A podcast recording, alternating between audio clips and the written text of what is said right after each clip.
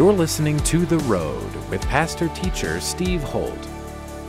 We need a rebaptism and a refilling and a refiring of the Holy Spirit. It is Pentecost Sunday.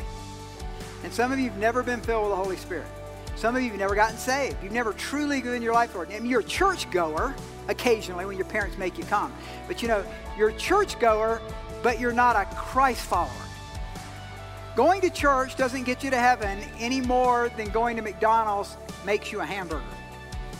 So, church should be a reflection of a desire and a passion in our life to worship God because we love Him, right?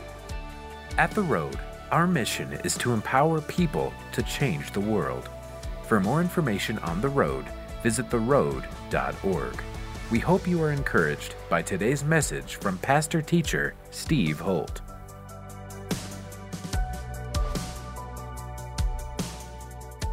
Okay, jot this down. If you're a note taker, I want you to jot this down. Before a great awakening, there's often a rude awakening. Jot that down. Before there's a great awakening, there's often a rude awakening. That's what we're in right now, gang. We are in a rude awakening in our country. And this COVID 19 coronavirus thing, um, oh, by the way, we don't have kids' ministry yet. And so I just want to say, awesome to all the kids that are in here. We love you.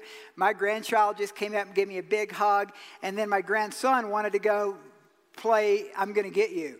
And so what that is is when he, whenever they come over, I always say I'm going to get you, and then he runs away, and then I chase him all over the house, and he wanted to do it all over the sanctuary. So isn't it great? I mean, I think it's great. You know, at Pentecost, they didn't have a children's ministry, right? I mean, at Pentecost, everybody was together and the Holy Spirit fell on everybody. So this is Pentecost Sunday, 2,000 years later, and He wants to fall on any of you that want Him to fall on you. He will. He's there for you. But during this whole coronavirus thing, we had this, you know, we had this quarantine. And what God did in my life during the quarantine was instead of doing church work, I found myself doing heart work. And I had so much more time to seek God. And God began this work in my life through hours and hours and hours daily in His Word. And, and during that time, I began to ask God, Lord, what do you want to do in my life? And what do you want to do at the road? This is weird. This is a strange thing. We've never seen anything like this in my lifetime where everything is shut down. So you're doing something. I don't want to miss it. I don't want to miss what you're doing, what you're allowing to be done in the fourth dimension, in the heavenly realm. And so during that time, God began to speak to me about some prophecies, some words that God had given years before. Three years ago, we had on, um, I think it was April 17th, no, it was April 30th, 2017, we merged Chapel Hills Church with the road. It became the road at Chapel Hills. And I was right here in this seat, and Barb Gilzon came up to me. She gave me a word from Haggai. And so I looked it up. And this was several words that I had about the road. And I'm, I'm looking at this, and then I noticed above it I'd written another date, which was six months later, a guy that I had never met before and I've never seen since, who came up to me during a service and gave me, six months later, almost the same passage, but two verses more. And I'm going to read it to you in just a second.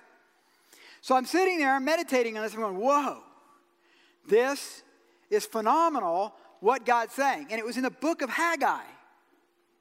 I mean, who, who reads Haggai? I mean, nobody reads Haggai. I mean, I know it's in the Bible and you read through the Bible. You do Haggai in like five minutes. It's just two little chapters. So I began to dive in two months ago, and for two months I've been in Haggai. And it's been a powerful time. And so, so what I'm going to do is I'm going to leave Matthew. You that are new to our church, we normally go chapter by chapter, verse by verse, and we've been in Matthew on, on a kingdom revolution. That's been the thing, a kingdom of God revolution for 31 weeks. We've been in Matthew. Well, I'm going to leave it. I was going to say for two weeks. That's what I said in the first service. But we only got the first two verses in. So it's probably going to be three weeks. But we're going to go just three weeks, two or three weeks, here in Haggai and I think God's got a word for us. I am not a prophet, I'm just a pastor teacher. I'm not a prophet. but this is a prophetic word. This is your pastor teacher, the underling senior pastor, small s, small, small p pastor, under Jesus, who's the capital S and capital P senior pastor, speaking to me, to you, about something that God wants to do in our day that is going to rock your world. Listen to what I'm going to say next. There is a revolution coming. In the next four years, America is not going to look the same. Listen to what I'm saying. It's either going to be a satanic revolution or a kingdom of God revolution. The choice actually is up to the church. Now, I believe in the sovereignty of God. I'm as, I'm as Presbyterian as you can come in my theology about the sovereignty of God. But I don't get it. I know a lot of places in Scripture where it seems like it depends on what people do that determines the future. Here's where I think the, here's, here's where I think the, the juxtaposition is, is that God knows what we're going to do. We don't know what we're going to do, but He knows what we're going to do.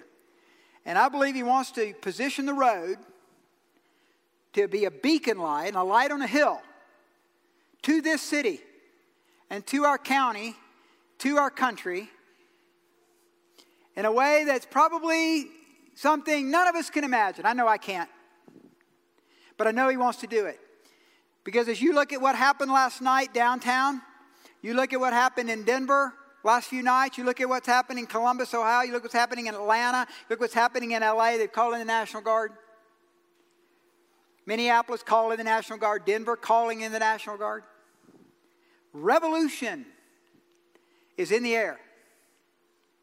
And either the revolution that is happening right now will lead to greater enslavement and captivity, or I believe God wants to bring a revolution way bigger, way greater, way more magnificent than we've ever seen before on the face of the earth. And Haggai is talking about that. So let me give you a little bit of background about Haggai. Okay, so don't turn there, but you, you guys go to Haggai because it might take you 15 minutes to find it. But it, it, did me.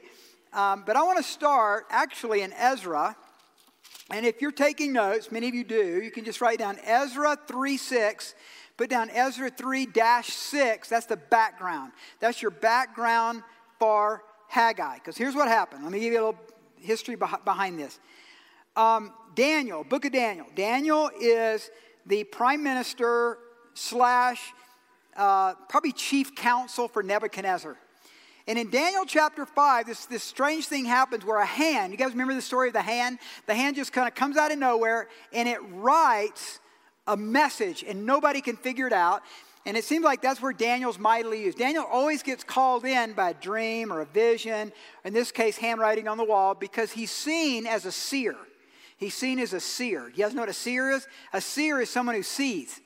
So, so a seer is a seer is a prophet.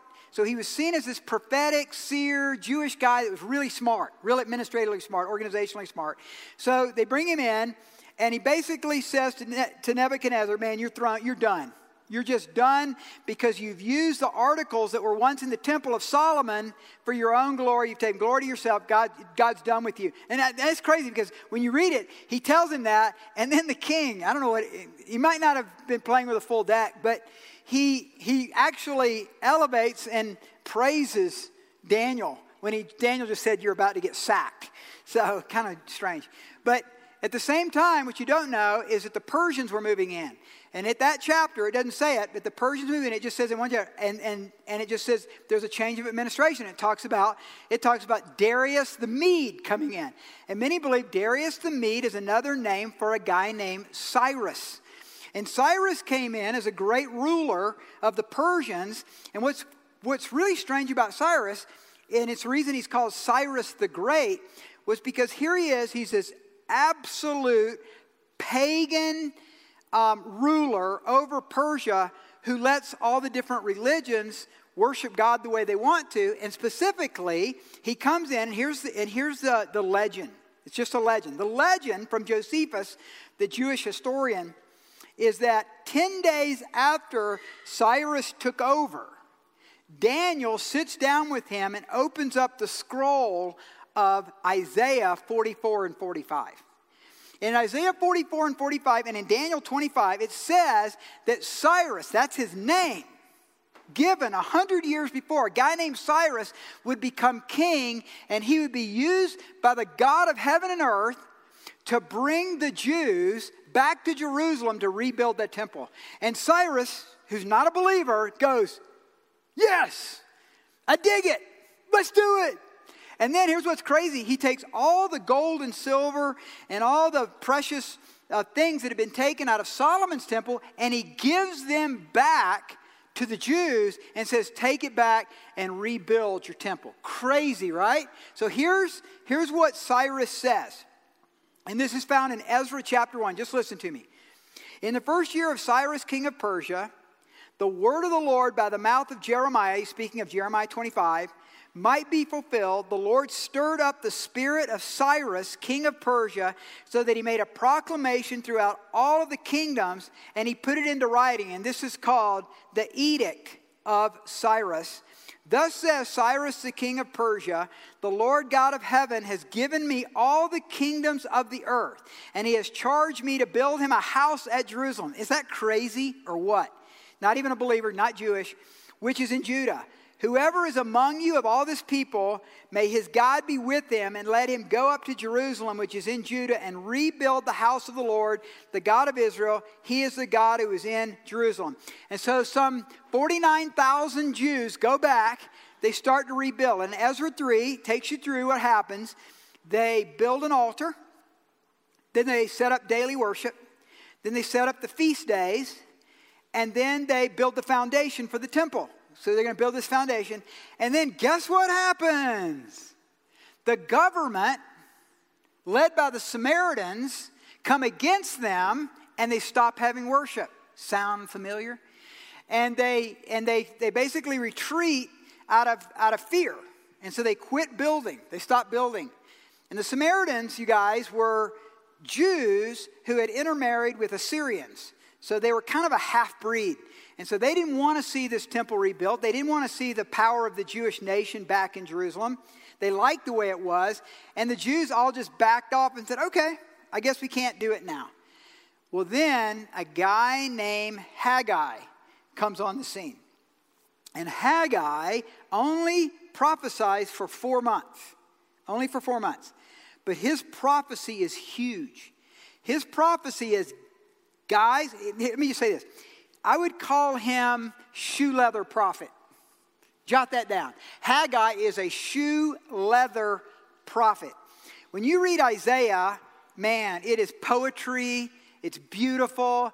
It's about, it's about the coming Messiah. Some of those beautiful passages, you know. If you like Handel's Messiah, that's straight out of Isaiah. It's gorgeous. Jeremiah is the weeping prophet and he cries out for repentance.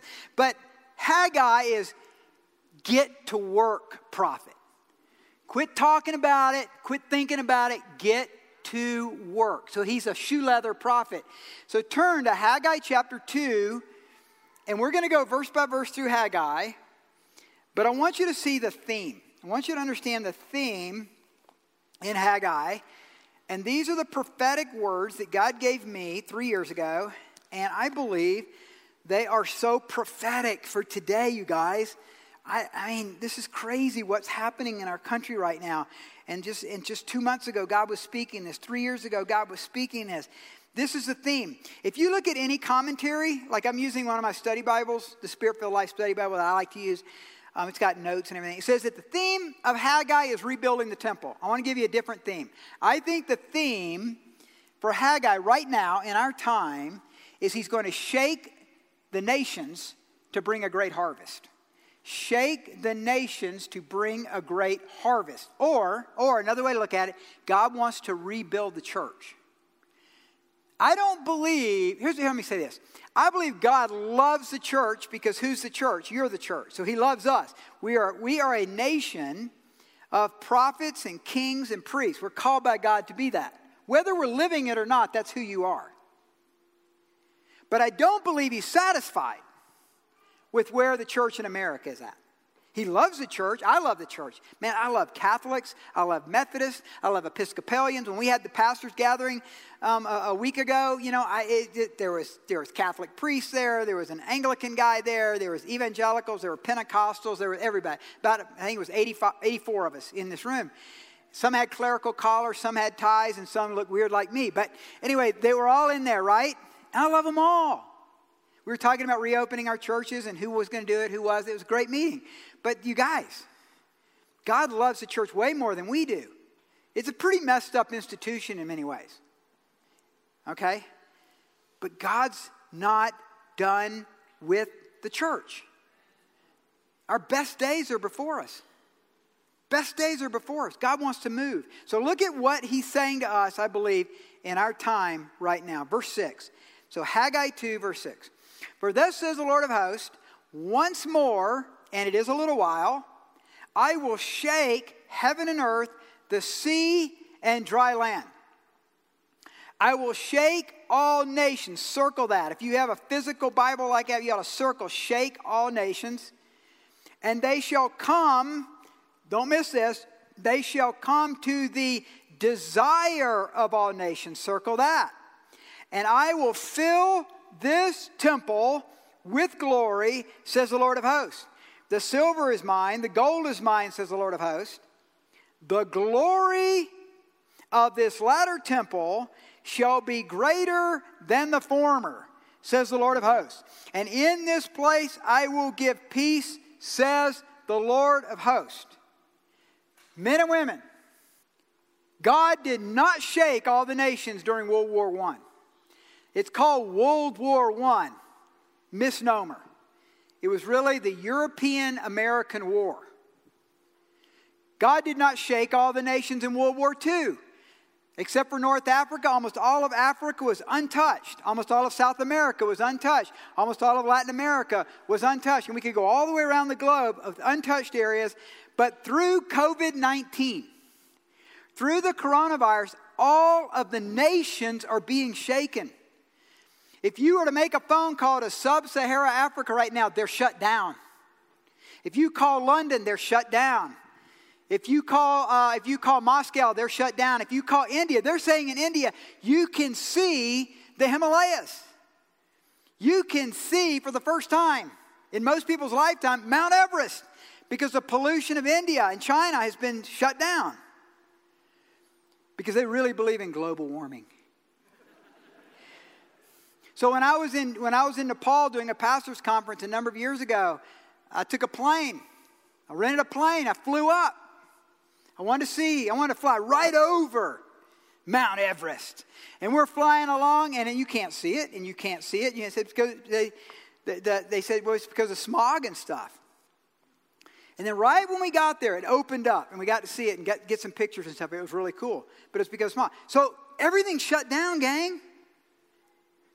I'm willing to wager, and you that are more historically minded than me, maybe I'm missing something, but I cannot think of anything that I know in history where the entire globe, economically, socially, and in every way, has been so impacted by one thing.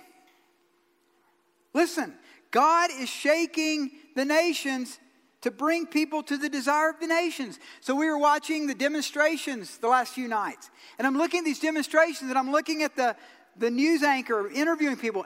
There's no old people out there. There's no old people like me out there. It's young people. It's young people. Somebody has captured their imagination to believe in something that they're willing to go out and do dumb things for. Because here's the deal everybody has a desire for God. Jeremiah says he's put, he's put eternity in our hearts. These young people, this generation, want to believe in something. They interviewed this one guy. I saw him and he, he took his mask off and his hoodie back and he's talking and he says, We're starting a revolution and we're coming to the suburbs next. Sounds like an organizer. Revolution is coming in the next four years. And it will be either a revolution of the kingdom of God or it will be a socialist Marxist revolution. Now, bear with me. I'm going to go out on another limb this morning. I believe there's two great movements happening that are satanic in our world today. One is radical Islam. From 9 11, we began to learn about radical Islam. Uh, many of us never knew much about it. Some of us in the mission field were more aware of it than others. For the last 45 years, in most of your colleges, you've been taught socialist, Marxist doctrine, young people. It's been cloaked in all kinds of flowery language about equality and stuff. But at the end of the day, much of it, not all of it, but much of it is socialist, Marxist doctrine. They don't teach the Constitution anymore. Most people don't even know what the Bill of Rights is, and they're graduates from college. What's the similarity? Marxism is by its very nature atheistic. Islam, by its very nature, is monotheistic. So, why would I put the two together as a move of Satan? Let me explain. Marxism believes chaos will bring, quote, the design of the prime mover. According to Ludwig von Mises, quote, Marxism is a revolutionary doctrine. It expressly declares that the design of the prime mover will be accomplished by civil war. The liquidation of all dissenters will establish the undisputed supremacy of the absolute eternal values. It is a device known and practiced from time immemorial. Kill the infidels, burn the heretics. What is new is merely the fact that today it is sold to the public under the label of science. Radical Islam believes chaos will bring the Mahdi, the Messiah of Islam. Joel Rosenberg writes Radical Islam believes, now I'm not talking about, I'm not talking about Islam itself in the sense of those that are moderately Islam. I mean, that's, that's a religion, not everybody's radical. So I'm speaking here of radical Islam, believes that the Mahdi will come only when the world is engulfed in chaos and carnage. They openly vow not simply to attack, but to annihilate the United States and Israel. Iran and ISIS are both eager to hasten the coming of the Mahdi. Chaos, anarchy is in the air.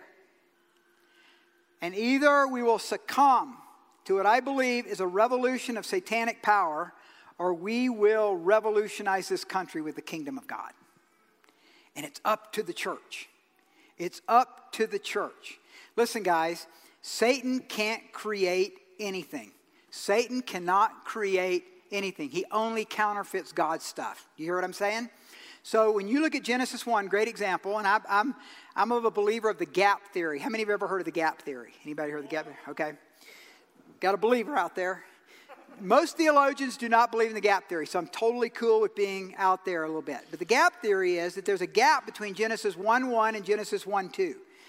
And what that is, is that God, in time immemorial, went into a battle. We know this in Revelation with the dragon, Satan. He was cast to the earth. So Satan was cast to the earth. This is before the creation. Listen now, it's before the creation.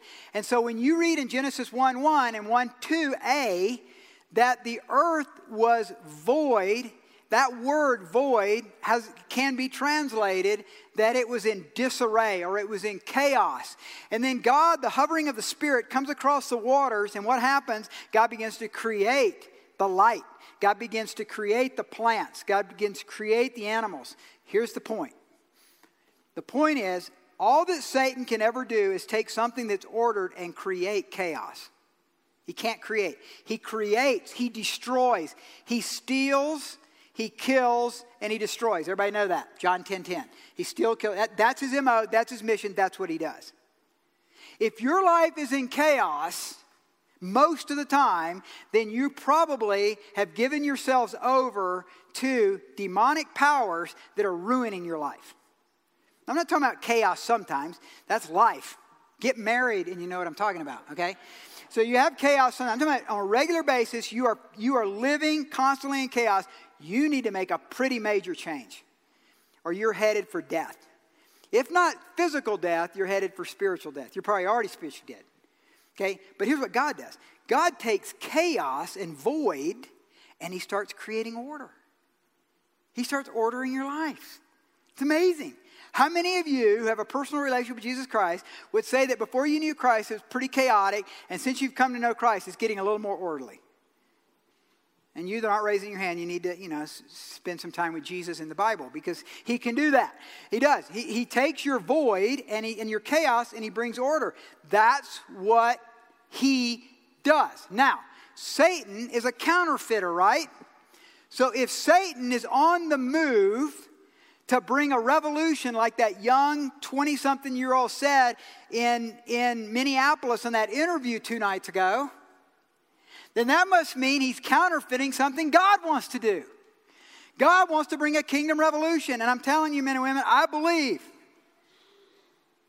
it's going to way eclipse anything that happened with the Jesus movement in the 60s and 70s. So I'm reading a book, great book by Calvary Chapel called uh, The Harvest. Old book, written in 86, I think. I read it every year. If you look it up, you won't find any new ones. You have to get old ones. But you read it, and it's a story of guys like Greg Laurie and Mike MacIntosh and all these guys that were total, just like podheads, dopers, gangsters, kill people, bad stuff. I mean, it wasn't like they didn't take the trash out that night kind of rebellion. We're talking about like they really were bad, like bad, capital B, bad guys. Get radically saved. Get radically saved, and God transforms them. That's the harvest God wants to bring in young people. And I'm looking for, and I'm believing God for an army of young people to be leaders, servant leaders, wholehearted disciples that believe that God wants to move in your generation in a mighty and powerful way. So now, enough of that. That's the background. Chapter 1, verse 1. Like I said, we only got a few verses in in the last service, so that's probably as far as we'll get today, and we'll pick it up next week. In the second year of King Darius, so it looks like Cyrus is dead. In the sixth month, on the first day of the month, the word of the Lord came by Haggai the prophet to Zerubbabel, the son of Shealtiel, governor of Judah. So he is a he's a political leader. And to Joshua, the son of Jehozadak, the high priest, He's a spiritual leader. Stop right there. This book is written to two groups of people, and the first category is leadership. God is speaking through Haggai to pastors today, and I believe even to political leaders. If, um, if we were standing before Governor, I mean, uh, Congressman Doug Lamborn, Doug was going to be here, but he's still in Wyoming right now. Um, so I was texting with him today, and he's watching. So, hey, Doug. Um, I'd say, Doug, I am saying it, Doug, this is for you. If our mayor was here, I'd say, this is for you. If Governor Polis was there, Governor Polis, this is for you. President Trump was here, President Trump, this is for you. This is for political and spiritual leaders because leaders are thermostats. Y'all know what a thermostat is, right? if that thermostat's hooked up to the heating system and you turn it to 80 degrees, it regulates the heat flow to get it to 80 degrees. If you want it to be 65 degrees, you turn it down, you get 65 degrees. Some of us in this room are 55 degree leaders. And some of us in this room are 95 degree leaders. So when you look at your family, men and women, and you look at your kids and you bemoan the fact that they're not walking with God or whatever their temperature is for spiritual things, the real question to ask if they're 18 and below is how hot are you? How hot are you as a leader? Because if you're kind of mamsy, pamsy, you know, and you sit on the couch all the time, you're a couch potato, and you do your church thing on Sundays. By the way, there's 168 hours in a week. And you do your hour and a half at the road. Or are you living for Jesus all through the week? You carry Jesus to work with you. You've got Jesus in your marriage. You guys pray together. You as a couple pray together. Maybe you bring the family together and you guys pray together. What you're doing is you're messing with the thermostat. You're messing with the thermostat. I want to challenge you to mess with the thermostat. And don't turn it down, turn it up. We need a rebaptism and a refilling and a refiring of the Holy Spirit. It is Pentecost Sunday. And some of you have never been filled with the Holy Spirit. Some of you have never gotten saved. You've never truly given your life, Lord. I mean, you're a church goer occasionally when your parents make you come. But you know, you're a church goer, but you're not a Christ follower. Going to church doesn't get you to heaven any more than going to McDonald's makes you a hamburger. So, church should be a reflection of a desire and a passion in our life to worship God because we love Him, right? So, this book is to leadership, and he starts off with that. Verse 2, and now we get into the crux of the problem. Thus says the Lord of hosts, saying, This people says, Oh, the time is not come, the time that the Lord's house should be built. Then the word of the Lord came by Haggai the prophet, saying, Is it time for you yourselves to dwell in your paneled houses, and this temple lies in ruins? Now, therefore, thus saith the Lord of hosts, consider your ways. So, when the Samaritans came and began to challenge them, when the secular government came and challenged them, they quit. How many of you have felt like you've heard from God at some point? You feel like God's spoken to you, and as you step out with something, soon as opposition you co- comes, you go, Well, maybe I didn't hear from the Lord. No, God didn't say that. God really changes his mind a lot, doesn't he? Especially in charismatic churches.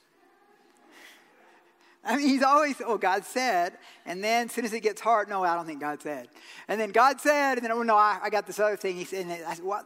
I, that sounds like the opposite of what you said a month ago.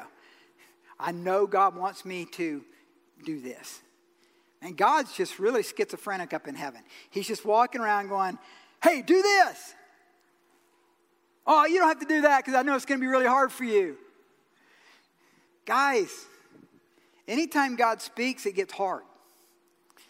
Look at your neighbor and say, when God speaks, say that, and I listen, and I obey, it gets really hard.